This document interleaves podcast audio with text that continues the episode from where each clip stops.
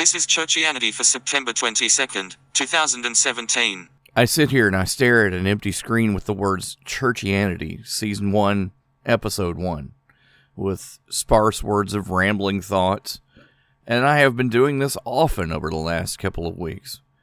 To be absolutely transparent, this has been one of the hardest things to do. No music this time, no jokes this time. Simple, straight Word of God. Because that's what it has to be. It has never been my personal intention to go to this issue so quickly. However, current events and culture have deemed it necessary to talk about something that is secondary to the gospel. The Nashville Statement was drafted and published online on August 29th during the Ethics and Religious Liberty Commission of the Southern Baptist Convention. It was placed online by a group called the Council on Biblical Manhood and Womanhood. This statement, in essence, sets the church's role in opposition to LGBTQ sexuality, same sex marriage, and a lot of other issues. The statement consists of a preamble and 14 articles. The preamble reads Evangelical Christians at the dawn of the 21st century find themselves living in a period of historic transition. As Western culture has become increasingly post Christian, it has embarked on a massive revision of what it means to be a human being.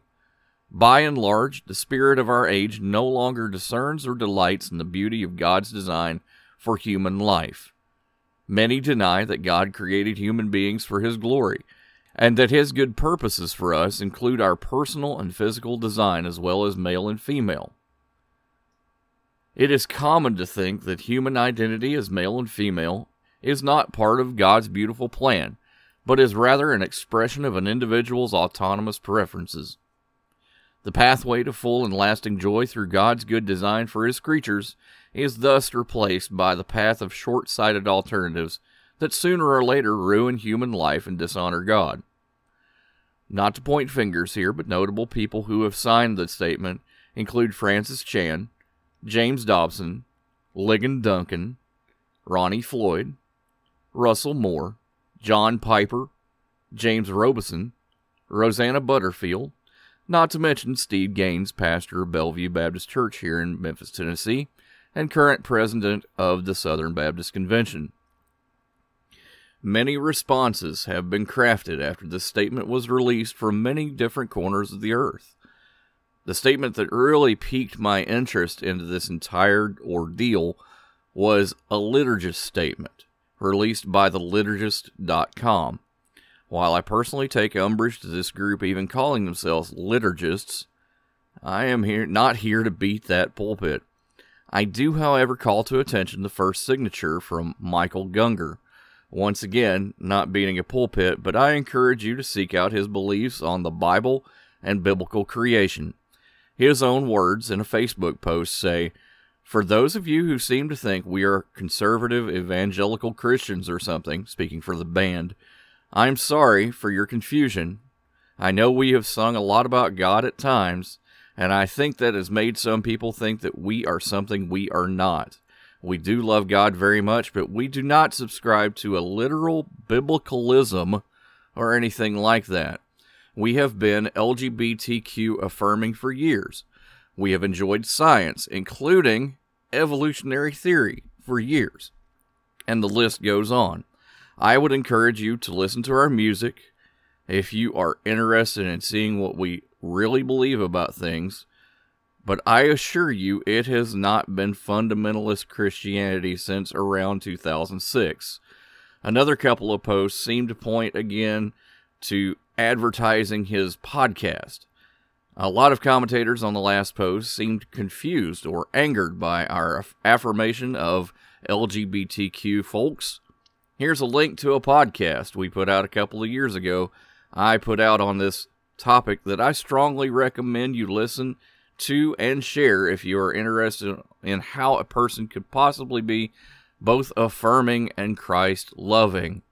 I consider it one of the most important things we have made.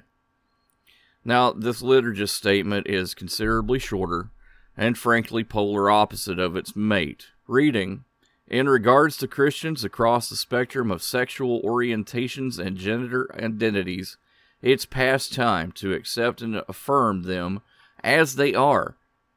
In the same way that we no longer accept the morality of slavery based on its inclusion in our scriptures, we can no longer project first century notions of sex and sexuality on people today. The very notion of orientation or even heterosexual would be completely foreign to the authors of both the Old and New Testaments in the Bible. The statement goes on to affirm that people of all sexual orientations and gender identities are fearfully and wonderfully made, holy before God, beloved and beautiful as they are, that all people have full autonomy over their bodies and sexual orientations and gender identities, and the diversity of identities reflects the creative power of a loving God.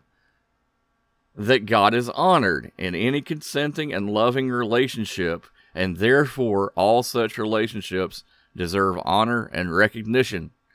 That same sex relationships and marriages are as holy before God as heterosexual marriages. And finally, they stand in solidarity with LGBTQ folks and commit to standing alongside them in the work of resisting those who persecute them. These two divisive, polarizing statements, I venture to say, should not have been released to the open public. God's church is losing its identity in the gray areas of culture today. Therefore, I believe that the Nashville statement has merit in some form. While churchianity has gone on record as affirming the Nashville statement, the story doesn't end there. The story doesn't even pick up there. The story, the focus, starts 2,000 years ago on a cross when the Christ took the sin of the world upon himself and his father turned away because he could not look upon sin. Jesus cried out, Eli, Eli, Lama Sabachthani, meaning, My God, my God, why have you turned your back on me? Isaiah said it like this He said, The Lord has laid on him the iniquity of us all, and God could not intervene there. God hates sin and the separation from us that our sin brings. But your iniquities have separated you from your God. Your sins have hidden his face from you, so that he will not hear. That's Isaiah 59 2. With the weight of the sin of the entire world on his shoulders, I don't think Jesus was thinking that Peter might have been gay or wondering if Mary Magdalene was a lesbian. A little harsh? Maybe. But it's through statements like the Nashville statement that the very people that we are trying to reach see some of our nature. They don't understand God's love seen through catalyzing statements like this. They don't understand that we are not condemning them for the things in their lives. To the LGBT community, this is a banner, this is a standard, this is their rallying point. And although I agree with the mechanics of the Nashville statement, I truly believe that this is a secondary issue. And because of the pushing to the forefront of this issue, we will miss out on sharing the gospel with some of the people who really need it most. Yes, I can go to 1 Corinthians 6 9 through 11, tell the gay man that he won't inherit the kingdom of God. I can go to Jude, verse 7, and say that people who indulge in sexual morality and pursue a natural desire serve an example going to eternal punishment. How about Hebrews 13:4, the marriage kept pure. How about this one? John 8 3 through 11. The scribes and Pharisees brought a woman who had been caught in adultery, and placing her in the midst, they said to her, Teacher, this woman had been caught in the act of adultery. Now in the law, Moses commanded us to stone such women. So what do you say? They said to test him, that they might have some charge to bring against him. Jesus bent down and wrote with his finger on the ground. And as they continued to ask him, he stood up and said to them, Let him who is without sin among you throw the first stone. Once again, he bent down and wrote on the ground. But when they heard it, they went away, one by one, beginning with the older ones, and Jesus was left alone with the woman standing before him. Jesus stood up and said to her, Woman, where are they? Has no one condemned you? She said, No one, Lord. And Jesus said, Neither do I condemn you. Go, and from now on sin no more. Just like most Christians, I read my Bible. My Bible also tells me that Paul uses the foolishness of preaching to save those who believe. My Bible also tells me to go, therefore, and teach all nations, baptizing them in the name of the Father, the Son, and the Holy Ghost, teaching them to observe all things. My Bible, four different times in four different ways, tells me of the Christ suffering on the cross for me. My Bible tells me to revere Christ as Lord and to always be prepared to make a defense to anyone who asks me of a reason of the hope that I have in me.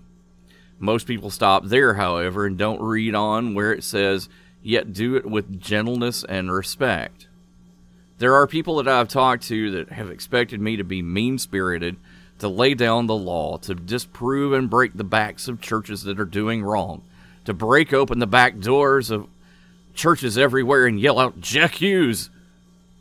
I believe, as I have always believed, that we are to speak the truth in love. Instead, speaking the truth in love, we will go to become, in every aspect, the mature human body of Him who is the head. That is Christ. That is the Bible. That is the gospel. I will not allow myself to be a blunt instrument of hatred toward a people who are struggling to find their own identity in this world, but don't even realize that the world doesn't matter. That in the long run, what matters is whether you understand that Jesus died for you, that Jesus covers your sin, no matter what you believe that sin to be. Yeah, I just went there. Let me be crystal here. The church's main responsibility is to glorify God, and that is through winning souls. Period. It is God's job to judge, and if we did not have Jesus' coverage, we would be condemned. The homosexuality slash marriage debate is secondary to that. Do not idolize the church's secondary issues. This has been one of the hardest things for me to record. Uh, the studio right now is at 86 degrees. The internet's been in and out. I've had a computer go out and can't even afford to fix it. I haven't been feeling that great lately. I've been struggling to write this for two or three weeks or more, but the word needs to stand, whether it be through me or someone else. That truth in love that Paul speaks out about is not whether you are straight or gay. It's not whether you are married to someone you shouldn't be married to or should be married to. It's whether you are going to hell or not.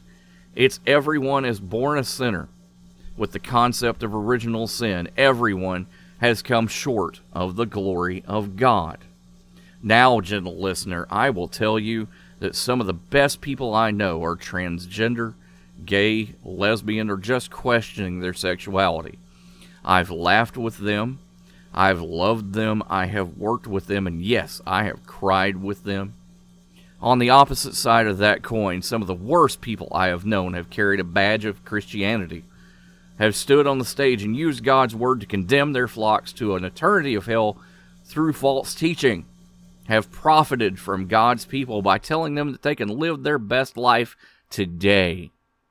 But, dear listener, our hope does not lie in today or this world. And I want everyone to join me in prayer for this community. Whether you are straight or gay, God is still hoping to see you through the blood of Christ, and that is the point. Thank you for listening. I'm not going to do the like and subscribe thing. You can if you want to, but continue this discussion. Thanks for your time.